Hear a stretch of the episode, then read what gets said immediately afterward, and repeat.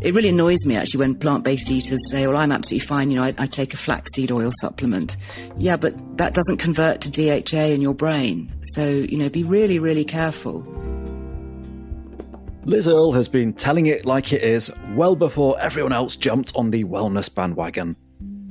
A pioneering British journalist and broadcaster who's prompted millions to think about what exactly they're eating or slapping on themselves and not to blithely trust companies' claims. Along the way, she took a detour, launching her own eponymous range of products, which became a phenomenal business success.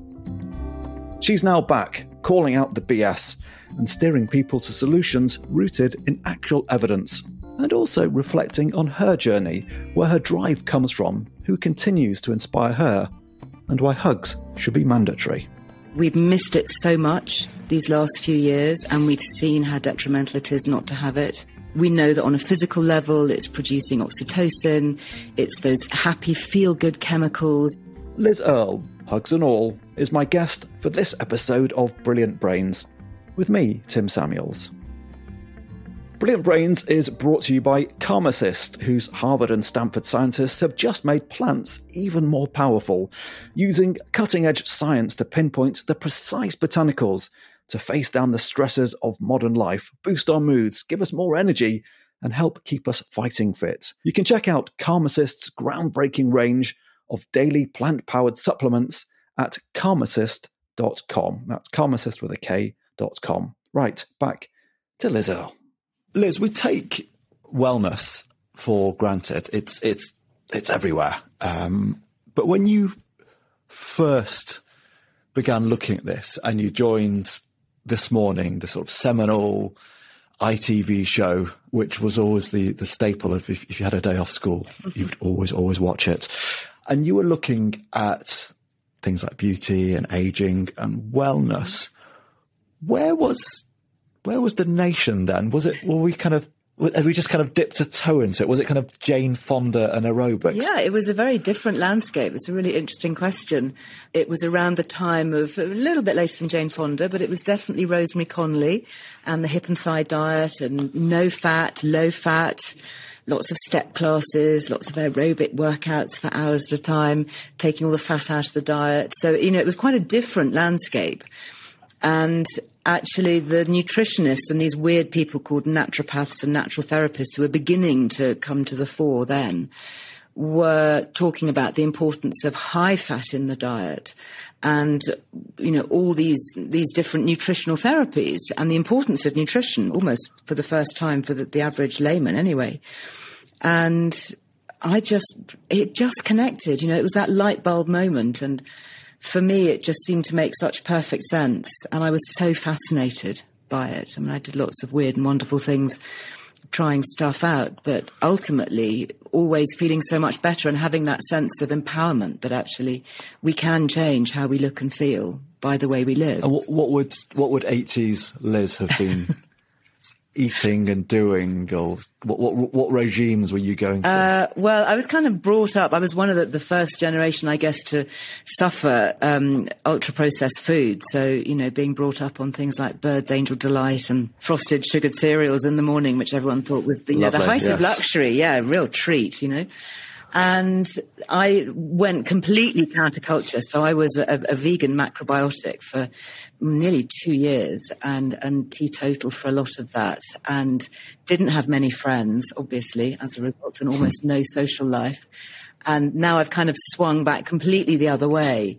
So I, I did put myself through a lot of different experiments and, and trials and juice fasts and all sorts of weird things. You know, started to grow my own wheatgrass. I had a kombucha scoby in the cupboard you know, 30 odd years ago. And, and it's quite interesting now seeing it come to, to the front of mind and, and people talking about gut health. We weren't talking about gut health, to be fair, back then. We didn't really know what it was doing. We just implicitly knew that there was something that it did for us that was good and made us feel good.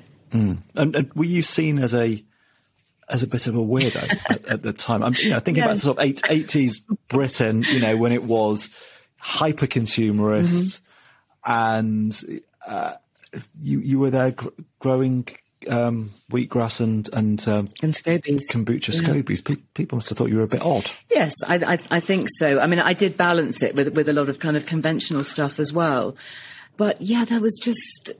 I, I think there was this growing sense that something needed to change and that despite all the advances in modern medicine and you know amazing discoveries being made that actually as a nation we were getting sicker and fatter and, and less happy in ourselves and looking for ways that we could fix ourselves and, and do things that were safe and, and cheap. And that, you know, for me, as you know, kind of a, a, young working mother at the time was really important. Not having a huge amount of time or money, but actually wanting stuff mm. that really made a difference. And like you, I, I came from a journalistic background. I started my career working in magazines before the internet. I mean, my kids look at me now and they say, "Yeah, but but, mum, how did you know anything?"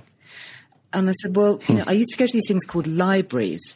And there's an amazing one in London called the British Library. And you can pull out every research paper and you can sit and you can look at it. And they would say, God, that must have taken so long. I said, yeah, it did. And, you know, I used to do that old fashioned thing of, of talking to people, you know, actually ringing somebody up, the author of a study and saying, you know, I've seen this published and, and, you know, could you talk me through it? And very often, in fact, the author would say, actually what was reported in the press wasn't what we found. And that really mm. taught me never, always get to go back to the source, never to rely on, on headlines. And that's, I think, part yes. of the problem today is that we, we're surrounded by misinformation and, and lazy journalism with people who don't either understand the studies or don't go back and don't bother to talk to the source. Are, are there any trends that are particularly uh, loathsome. oh my you, goodness, how long know, have you got? You look at think that is well. I mean, what would you, what would your um, forgive my northernism. What would what would be the biggest bollocks oh. um, that you that you get that you see advertised? Think, oh God, stop it. Um, I think that there continues to be this pushing of low fat and a fear of fat. And, you know, my very first book 30 years ago was called Vital Oils, and I have not changed my stance. You know, I nearly got sued by a big margarine manufacturer back in the day for daring to suggest that hydrogenated trans fats could potentially be dangerous and cause some health issues. Now, of course, you get things labeled, you know, no trans fats, and no, of course, we don't hydrogenate. So I think for me, getting over this fear of fat, you know, fat is our friend and it's, it's about having healthy fats. It's the right fats. And, you know, fats comprise most of our brain and we need particular fats like DHA, for example, and omega 3. And it really annoys me actually when plant based eaters say, well, I'm absolutely fine. You know, I, I, take a flaxseed oil supplement. Yeah, but that doesn't convert to DHA in your brain. So, you know, be really, really careful. You know, you do need to have, if you're not going to have a fish oil or eat fish, then you at least need to have an algae supplement that is actually going to get used by the brain tissues. And for midlife women as well, I mean, most of my audience have kind of grown with me. A lot of women say, yeah, I used to watch you back in the day on this morning when I was at home, you know, on maternity leave or breastfeeding or whatever. And now, of course, they're all you know, midlife women and things change and hormonally things change. And that's the worst time in your life to cut fat out because we need good cholesterol because it's the building block of, of happy hormones. So I guess whenever I see mm. recipes that call for low fat, you know, I'm, I'm just scrubbing them out and writing full fat, lots of Greek yogurt. Come on. Yes, absolutely. I did a on my BBC podcast, All Hail Kale. We did an episode on how fat got unfairly mm-hmm. demonized. It was in the wake of President Eisenhower's heart attack when the American medical establishment were trying to come up with a reason for that. And fat was demonized unfairly, and it stretches all mm-hmm. the way mm-hmm. back to then. So yeah, I, I absolutely. yeah, a long way, and, and not, not so only you, um, sorry, not only demonizing fat, but really putting the um, taking the blame away from sugar. You know, that's that, that's yes, my other yes, other bugbear. You know, people like Ancel Keys and you know all the skewed science that that said, you know, which it sounds reasonable, doesn't it? You eat fat, you lay fat down in your arteries, you have a heart attack. But actually, the body doesn't work like that, and it's about reducing insulin spikes and and keeping the sugars and the carbs low. So those those I guess are my two two main pillars of of um, of the B word. Yeah, absolutely. Yes, we did the show as the um, the rise and fall of Tony the Tiger. We told it through his life story right. and uh, how how he got away with yes. murder for decades. It's interesting that you you you cottoned onto these trends very very early on. Was there something perhaps that was sort of seeded in your upbringing or your childhood that, that led you towards wellness or perhaps a sort of a sort of discerning journalism? It's, it's sort of interesting to know where, where your drive comes from. Um, I do have drive, and, and I think you know maybe that's a genetic thing. I guess that's why I'm prepared to be a risk-taking entrepreneur and you know place all my money on red and and do something that I, I believe in. And I guess historically, my father was an admiral in the navy. But he came from the engineering side, which was kind of looked down on, and he had to really struggle and push against the grain to, to get to where he did get to. And, you know, he had that real kind of, well, I'll show you kind of attitude. And I think mm. possibly I've inherited that. He was a great plantsman. You know, he used to go away to sea and then he'd come home and have refuge in the garden and he loved plants that do things. So, you know, he wasn't so interested in growing flowers for my mum. He was much more interested in growing the most prolific beans um, or the best head of lettuces. And, you know, I would spend time with him connecting in the garden and he would talk about plants and, and you know, take great pride in that. So I guess that side of things, you know, also came from a love of growing things and, and being using food as function, you know, having having functional things growing in the garden. But yes, I, I do. Uh, maybe I inherited it from him. I have a, a strong sense of social justice and injustice, and when I see things that are wrong or people who are being wronged, I, I am straight up there on my soapbox and flag waving and I've been involved in lots of campaigns over the years when, when I think that there is injustice going on. Mm. It's interesting that you know you talk about your father having a sort of an engineering background, and the, the approach that you seem to have is is is sort of similar. You're quite sort of forensic in the way that you will deconstruct a product and look at the ingredients and look at the scientific processes behind it. Perhaps perhaps more so than other journalists I, I, I know and work with. There's a kind of maybe some sort of engineering maybe. sensibility to what you do. Yeah, maybe. I mean, I, I, I do love looking at the labels. You know, it's, uh, I actually founded one of the first pressure groups I founded, gosh, must be, I guess maybe 30, 25, 30 years ago. It was called FLAG, which was the Food Labelling Agenda. And we took a petition with over a million mm. signatures to Downing Street. And it was about, it was campaigning for clearer and more meaningful labelling. And it was at a time when they were trying to slip GM uh, ingredients into foods without it being labelled. And uh, my point is, it always has to be about choice. You know, it's all about informed information, you know, whether that's informed consent, whether that's informed purchasing power. You know, we need to know what we're buying. And I'm, I'm, I'm big on labeling and having worked in the beauty industry where everything has to be really, I mean, forensically, ridiculously detailed in, in the labels, some would say. And yet we don't apply that to what we eat and drink. You know, my, my kids, for example, if they buy an Alcopop, uh, with all the brightly colours and all the sugars and everything else in it, you know, designed to be very attractive, addictive. You look at the label, you've no idea what's in it. Absolutely none at all. And yet you're, mm. you're drinking this stuff. It's going into your system. And yet you buy a pot of face cream and even the tiniest molecule has to be listed. You know, where, where is the sense in that? You know, and that comes from political lobbying. And I think that's just plain wrong. So I guess you had a, a journalistic streak. Did you have a sort of early entrepreneurial tendencies as well? Um, I'm not sure. Were you, were you selling your dad's carrots selling, selling at the local beans. market for a markup. Yes, I, yeah. I, I, mean, I, I did try and make sort of you know face packs out of yogurt and cucumber and rose water out of mouldy flower petals, which didn't work. Um, but I think it came from from a need. Actually, it was. I mean, I, I, started as a journalist, so I started not not in a commercial world at all. You know, just just turning up to write for magazines and being paid and being freelance. And it was, I guess, in the early 80s when, or mid 80s, when a lot of entrepreneurs started. And if, if, you think about the changing landscape, we, you know, online suddenly happened. We had pioneers of, of things in clothing, like the Next catalogue. I don't know whether you remember that, but this, you know, you'd pay for this I do, I do, huge yes. book of, of clothes and, and you could actually, you know, go through it and then you could ring up and order something and, you know, the thrill of that. And then you had all these other brands starting, you know, the White Company and Boden. And, you know, I remember talking to a friend of mine who founded Green and Black's Chocolate and she was a, a fellow a beauty journalist. And I said, you know, Gawain, why are you doing that? And she said, well, it's, it's so lovely to produce something tangible that people really like. and you know rather than just something that people read.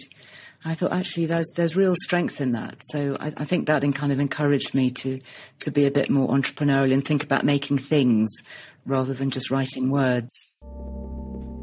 A botanical quickie from our sponsor. Did you know saffron is pound for pound more expensive than gold? More impressively, and frankly useful to me, in clinical trials, saffron has been shown to raise levels of serotonin, the happy hormone. As luck would have it, Karmacist feature a patented form of pure saffron in their mood formulation, which is what gets my gloomy backside out of bed in the morning go to Karmacist, K A R M A C I S T, karmacist.com for your mood boosting saffron.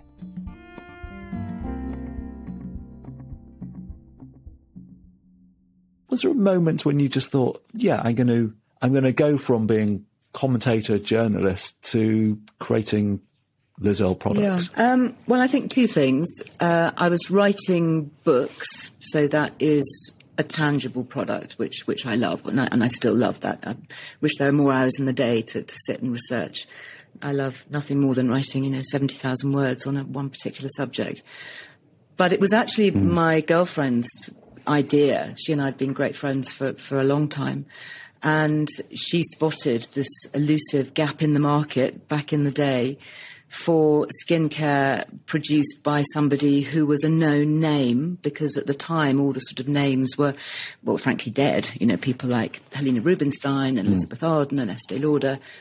And she said, you know, come on, Liz, you know, we can do this together. She had a marketing background and worked you know, with the supply chain for the beauty industry. And I obviously knew about products and plants and had quite a clear idea of, of what would work on the skin. And to be really honest with you, Tim, my first reaction was no. Uh, it was I, I, can't do this. This is far too commercial. Um, you know, I'm I'm a independent commentator and writer, and I don't want to be gamekeeper turned poacher. And she said, no, no, no, come on, we, you know, we can do it. It's just going to be a side hustle. It's not going to take up too much of your time. She's kind of famous last words, which I still remind her of occasionally when I see her because it just became this runaway train. And I think any brand founder, you know, listening, you know, you, you get that moment and it, it's amazing because it means you've got a hit. But boy, does it become all consuming. It just takes over everything. And so all my writing and TV work, everything just went to one side. And I spent 15 years, you know, developing face creams and, and beauty products and launching them globally, which is a massive learning. And you learn a completely different skill set and, and you learn about responsibilities and risk and, you know, like you've never done before. But for me, ultimately, it was never really truly where I wanted to be, which is, you know, why I wasn't that sad to sell the brand and move on. I, I think things look easier in retrospect. Were there moments when you just thought this is never going to work? I think we, we built it really slowly, and I always say that now. It's still, you know, I, I, you know, don't try and fast track. And you know, that would be if you ever wanted any entrepreneurial advice, then that would be, you know, my motto is always you, you crawl, you walk, and you run, and then if you're lucky, you, you, you sprint to the end. But you've got to spend an awful lot of time crawling around on the floor. And I think in today's world, so much of what we see on social media, it looks like an instant hit. You know, things go viral or things are expected to happen really fast. But I think to have depth and longevity longevity, you need to build it slow to, to build it strong. And we did just that. You know, we launched back in the day when people would cut out coupons from magazines and put them, send them off in the post with a check you know, so it was a way of, of building a brand slowly. And we launched on QVC, which I hosted, which was easy for me because I had a TV background. So that, that worked really well. We became their biggest seller, you know, quite quickly. But ultimately, it's down to having a good product. You know, it doesn't matter how many layers of marketing and spin and fancy packaging and beautiful pictures. If your product doesn't work and isn't loved, it won't be repeat purchased. And the key to any brand, obviously, is, is repeat purchase. So everything needs to be focused on what's inside the tin and not how you present it. Mm. And you, you, sold the, the Liz Earle Beauty Company, I think, in, in 2010. Yeah for an undisclosed Yes. sum. Uh, is, is now the moment that you I disclose that sum. can't. I'm sorry, honey. It's and, and NDAs and all that. Yeah, and actually, it's quite interesting because of um, you know people say you know you sold your company, and you know it was my name on it, and you know so it was always assumed to be just me. But Kim and I very much built it together. It, you know it was a very much a dynamic team of two, and by the time we sold, we had other you know stakeholders and people involved, so it wasn't solely my decision. But uh, or solely my um, my my gain either financially, but um, you know it did mean that I could then go back to my absolute passion, uh, which of course by then had kind of come almost full circle because I was in the enviable position, I think, fortunate position, in that I could go back and write about wellness and well-being and all these things that I'd been doing 30 or more years ago um, with a bit of wisdom, perhaps, and a bit of insight as to what was just a passing fad and what actually was, was something a bit more credible. So that's that's what I do now, and that's that I think is my, my true passion and, and my true life's work. I'm interested to know how are women who've, who've made a few quid treated differently? Oh, it's interesting. I I guess it depends who who you're talking about. I mean, for me, my life didn't change at all. It just meant that I actually owned my house. You know, I had the deeds rather than the bank. Um, you know, I, I, I drove the same 15 year old Peugeot car around because I just couldn't think of what else to drive, frankly, and it kind of it worked. So why change it? and I, I'm not the kind of person that wants to have a super yacht or a Gulfstream. I mean, not not that I could afford that anyway. But you know, so life didn't really change. Um, but I guess it's made me a bit more But did, confident. did people's attitude towards you change? Maybe, may, maybe in the in the beginning, but I think because I didn't change, you know, and, and I didn't move house, and I didn't look any different. I didn't start, you know, wearing really flash clothes or, or you know, just being crazy with things. You know, I started a charity. I, I bought my brother a home. You know, there were the kind of things that went on behind the scenes that that it was kind of business as usual, and and I, I think that's that's the way to do it. Really, is is just is just to stay real because at the end of the day, you know, it, you know, money doesn't make you happy, and I know it's all very well to say that when you've got some. Um, but believe me, you know, I've I've been there. I've been there on both sides of, of the coin, and actually, what we've learned, I think, more than anything, coming through these last couple of years, is that health is our wealth. You know, you look at people like Steve Jobs, you know, one of the richest, most plugged in, clued up people on the planet, and he couldn't save himself. And I think people are realizing that that we, we, you know, the body that we have is the only place that we have to live, and we need to protect it and invest in that far more than anything else. But you, but you I, I sort of cut you off before. You were saying you, you felt it gave you a bit more confidence, though. I guess so. I guess I mean it's made me more um, more ambitious, perhaps in some ways. You know, I, I invested in my publishing company, so that you know that was was quite a cost, and and hiring my staff and building websites and podcasts and printing and and I and I'm prepared to do that because I believe in it and take the long view, and that has given me more confidence. Um, you know, I hope it doesn't fail, and it's it's it doesn't seem like it will, but it's you know it's it's still quite a long journey. You know, I've kind of gone back into startup mode after all these years, and a whole new different set of skills to learn. Because when I was at the beauty company, there was no such thing as social media, and now it's the one thing that seems to drive everything. So there's an awful lot to, to learn and invest in in a different way, but that's what keeps everything fresh and interesting, isn't it? You were very candid about um, going through a divorce in, Mm-hmm. in lockdown, um, which which really can't have been an awful No, lot it of fun. really. I, I, I know from successful female friends of mine that they sometimes find it hard to attract the right sort of bloke. Um, men might be interested for the wrong Mm-hmm. reasons, or perhaps feel a bit emasculated actually when they meet a successful Yeah. woman. Um, do you find that Well, uh, the, to be the, the case? the- going back into the kind of dating world is is going to be interesting. You know, uh, as you say, I got divorced during lockdown, and uh, and we lived under the same roof, you know, for like eighteen months, quite happily, I have to say. Um, but uh, so now the world is opening up again. You know, it'll be really interesting to to see. And I'm not kind of I'm not I'm not sure. I mean, do I go on a on a do I sign up to an app? I mean, what what happens with these things? So I guess ask me again in in six months, and I can give you a better answer. But I hope that that men don't feel emasculated and in, intimidated. Um, because there is a you know a shared humanity and a vulnerability to everybody, and it's you know I don't want to be alone forever, but at the same time I'm not I'm not kind of desperate. I, I think you know coming out of a relationship you realise that actually it's it's better to be alone and happy with yourself than be with somebody because you're mm. afraid of being alone and i think too many women do do mm. fear that and that's why they stay in relationships that perhaps aren't the right ones absolutely uh, we'll talk in six months, and um, in the meantime, I, I apologize. I apologize for all the rubbish men you might meet along the way, and hope you find someone who thank um, you who who was confident in their own skin and um, is, is, happy to be around a successful woman. But um, I, I, suppose you were alluding to, you know, one of the great joys of of where you've got to in life is that ability to to give mm. back, mm. and you you've got your own uh, charity, Live Twice, yeah. which which focuses on second chances. I thought that was a really interesting rationale. What is it is there something about society where we we don't tend to give people a second chance that you felt needed addressing? Yeah, maybe, maybe. I know my work has taken me all over the world, but in particular to developing countries. Back in the day, I was sourcing botanicals from East Africa, going on research trips to Malawi, Kenya, Tanzania, southern Uganda. Uh, southern Sudan, and you come across the most needy people, people that have had no advantage in life at all.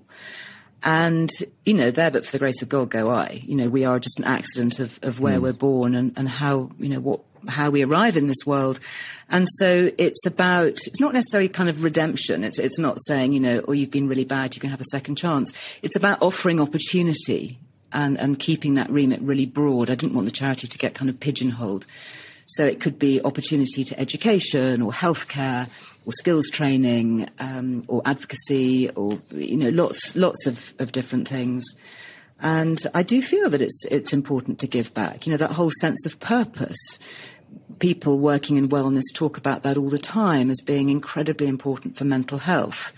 Feeling that you're making a difference, that actually you're you know you're part of the solution and not not part of the problem. And I wanted to have a bit of a legacy, perhaps a bit of kind of future planning there that, you know, I wouldn't just be known for having made a great face cream, but actually, you know, that I'd left an impact in, in a different way on, on the planet. Is, is there anyone that you, you think of through the charity that you, you feel perhaps most proud of having had that impact with? Oh gosh, many. I mean, we've we've helped individuals, um, you know, women, for example, who've gone through the most appalling domestic violence and FGM and, and you know hideous things happening to them, who then. Um, are able to be given some money and some skills training to buy sewing machines and then set up in little shops and then they make enough to support their kids through education and have a bit of, of self respect and, and a bit of protection, you know, physical protection from what's happening in the world around them.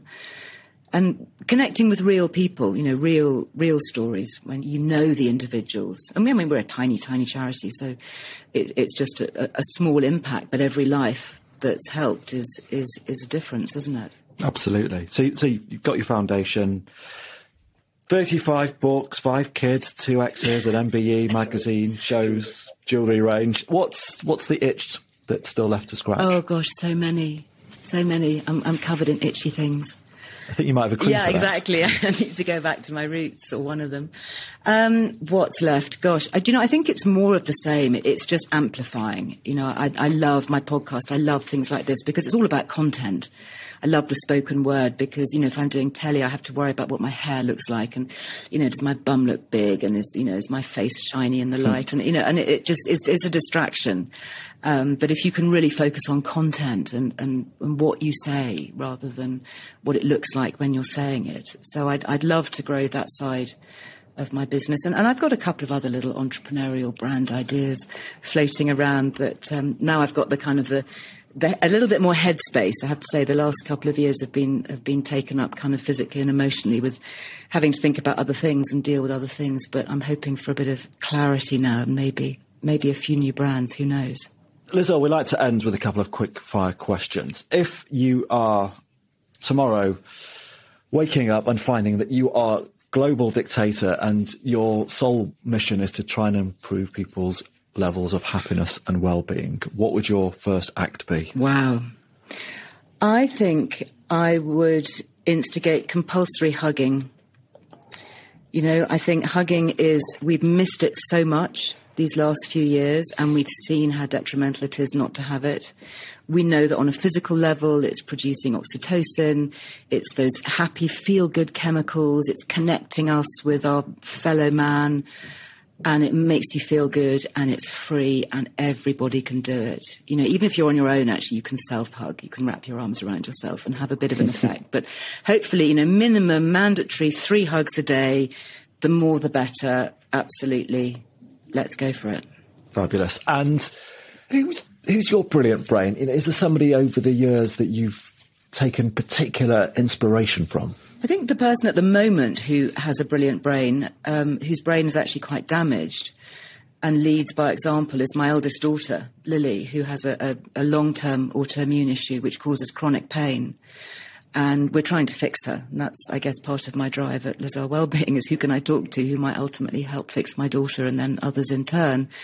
But she lights up a room when she walks in. She has a lightness about her and a very special energy, even though I know with hidden disability just how much she's suffering inside. And, and she inspires me every, every second of the day. I want to be more like my daughter. That's a, a really lovely place to leave it. I wish you and your family the best of luck and um, continued success. Liz Earle, thanks Thank so you.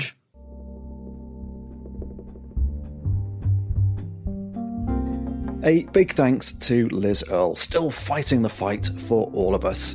To hear a dozen more episodes of Brilliant Brains, including Robin Sharma, the monk who sold his Ferrari author, explain why getting up at 5am can revolutionise your life, go to karmacist.com, the show's sponsor. Thanks also to Nature Boy for the music. From me, Tim Samuels, that's this episode of Brilliant Brains.